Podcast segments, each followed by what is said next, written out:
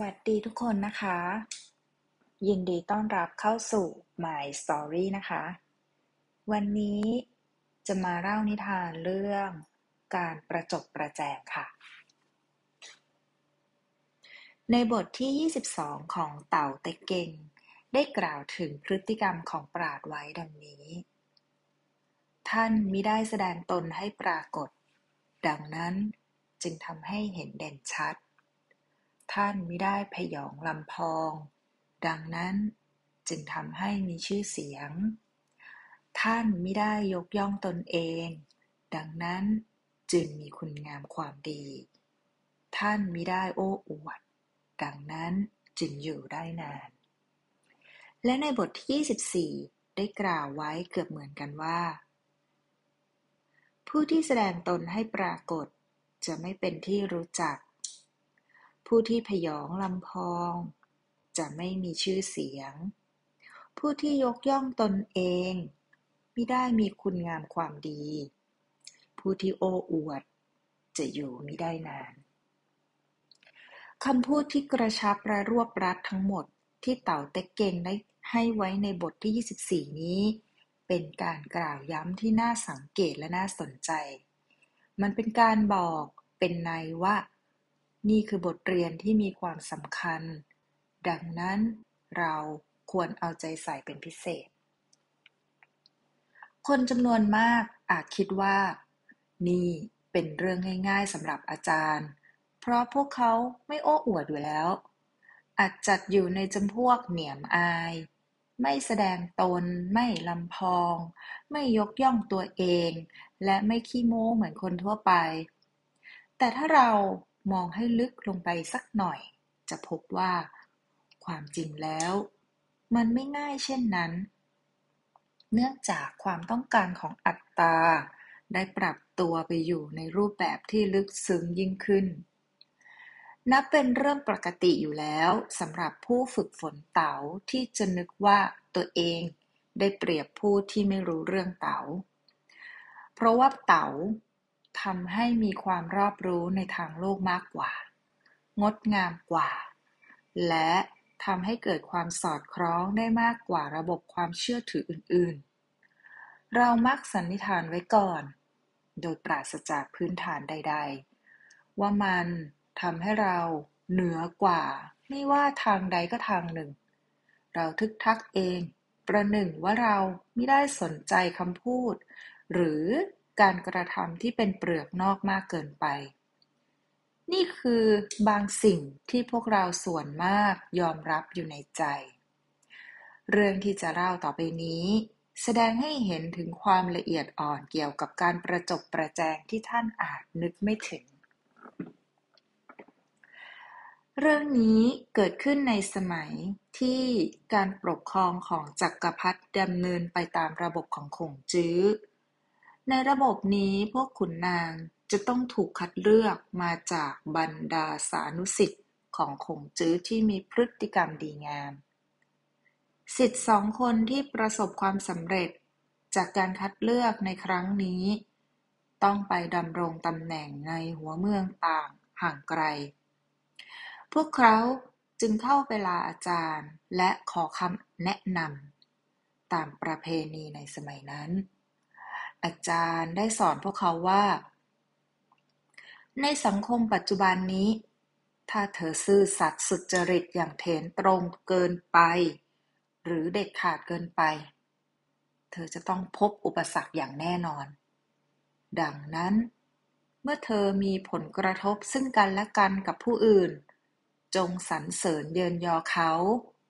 แล้วทุกๆอย่างจะดำเนินไปได้อย่างราบรื่นดีขึ้น ถูกของอาจารย์ขอรับ หนึ่งในสิทธิ์น้อมศีรษะแสดงอาการเห็นด้วย เท่าที่สิทธิพิจารณาดูโลกทุกวันนี้ มีน้อยคนนักที่จะไม่ชอบการประจบประแจงอย่างเช่นอาจารย์ อาจารย์พอใจกับความเห็นนี้เป็นอย่างมาก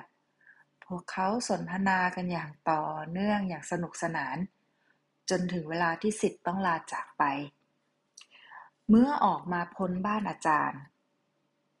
สิทธิ์คนที่แสดงความเห็นกับอาจารย์ก็ได้หันมาถามเพื่อนร่วมชั้นว่า เป็นยังไง ท่านคิดว่าการสรรเสริญเยินยอในครั้งแรกของข้าพเจ้าเป็นอย่างไรบ้าง นิทานเรื่องนี้เป็นการเน็บแนมที่น่าขบขันนะคะ อาจารย์เนี่ยได้แสดงความเสียใจที่ผู้คนทั่วไปมีจุดอ่อนต่อการประจบประแจง โดยไม่รู้ตัวเลยว่า ตัวเองก็หวั่นไหวง่ายเช่นเดียวกัน เนื่องจากคิดว่าตัวเองเหนือกว่าคนอื่นๆ เขาจึงตกเป็นเป้าหมายแรกของการสรรเสริญเยินยอ การยกตัวเองอยู่เหนือผู้คนส่วนมาก เป็นสิ่งที่ทำให้เขาลดต่ำลงสู่ระดับเดียวกัน จุดประสงค์ของนิทานเรื่องนี้ มีความสำคัญอย่างยิ่งสำหรับเรา ผู้ซึ่งอยู่บนวิถีแห่งการบ่มเพาะเตา๋าถ้าหากเรารู้สึกว่า ตัวเองอยู่สูงเกินกว่าที่จะเรียนรู้บทเรียนแห่งการอ่อนน้อมถ่อมตน นั่นแหละ ที่จริงแล้วเราไม่รู้อะไรเลย อาจารย์ในเรื่องนี้เป็นบุคคลประเภทยกย่องตนเอง ในใจของเขามีความเชื่อมั่นในความดีของตัวเอง ถึงแม้จะไม่เคยพูดออกมาดัง ๆ แต่ก็สามารถเห็นได้ถึงการไม่ถ่อมตัวอย่างชัดเจน เขาไม่รู้ว่าการยกย่องตัวเองที่อยู่ข้างใน ได้ถูกสิทธิ์ของเขาสังเกตเห็น เขามองไม่เห็นการยกยอปอปั้นที่ตัวเองได้รับ เพราะว่ามันเข้ากันได้พอดีกับความคิดเห็นส่วนตัวของเขา ดังนั้นมันจึงสามารถรอดพ้นจากความสามารถในการจับผิดของเขาไปได้ เต่าเต็กเก่งได้บอกเราว่า บุคคลเช่นนั้น ไม่มีคุณงามความดีที่แท้จริง ภาพลักษณ์แห่งตัวตนที่พยองลำพองของเขา มีพื้นฐานมาจากความไม่มั่นคงมากกว่าจากความสามารถที่แท้จริง ผู้ที่ไม่บรรลุย่อมต้องการให้ผู้อื่นรับรู้ทุกๆ อย่างเกี่ยวกับการบรรลุผลเพียงน้อยนิดที่เขามีอยู่ ในทางตรงกันข้าม ผู้ที่บรรลุผลสำเร็จอย่างแท้จริง อาจไม่สนใจสิ่งที่ยกระดับตัวเอง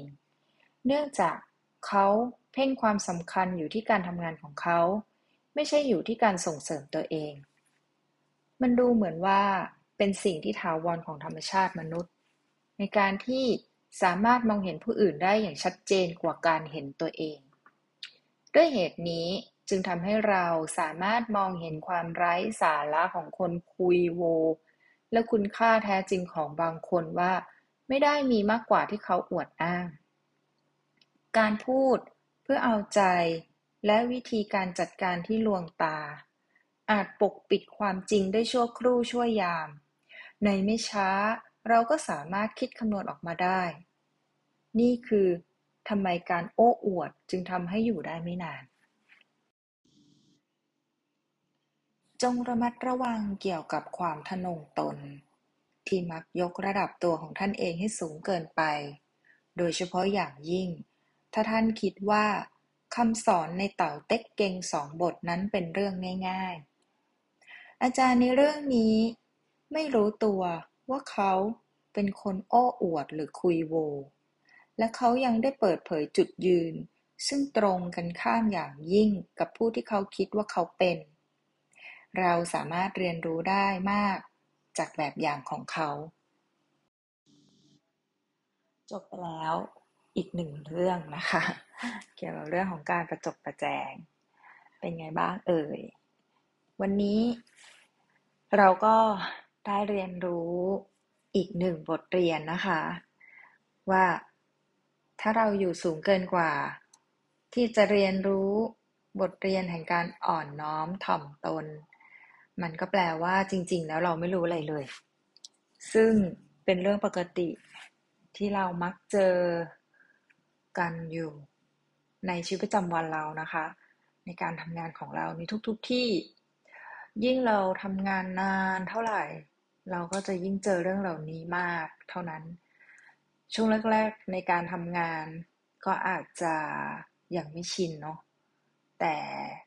สักระยะหนึ่งเราก็จะเรียนรู้ได้ว่า อืม มันก็เป็นอย่างนี้แหละ คือ เอาจริง ๆ นะ อยากให้มันเป็นแค่มารยาในการทำงานนะคะ แต่เราอย่าเอามารยานั้นน่ะมาอยู่ในชีวิตจริงของเรา แน่นอนงานบางงานเราไม่สามารถที่จะแสดงความชัดเจนตรงไปตรงมาได้ตลอดเวลานะคะ อันนี้ต้องยอมรับ เพราะว่าในสังคมในการทำงานของเราอะมันมันเลือกไม่ได้ บางครั้งเราก็ต้องมีสิ่งเหล่านี้ค่ะ เพื่อให้งานมันดำเนินต่อ เพื่อให้งานมันราบรื่น ลื่นไหล แต่ว่าในชีวิตจริงของเรา เราต้องแยกแยะนะคะ เราต้องไม่เอามันมา เป็นชีวิตของเราจริง ๆ ก็ขอฝากนิทานเรื่องนี้ เอาไว้ในวันนี้นะคะ อย่างน้อย มันก็คือสิ่งที่เราไว้เตือนตัวเองค่ะ หลังจากที่เราหมดเวลางานแล้ว เราต้องกลับมาใช้ชีวิตของตัวเราเองเพื่อความสุขต่อไปสำหรับวันนี้ลาไปก่อนนะคะ แล้วพบกันใหม่ครั้งหน้าค่ะ สวัสดีค่ะ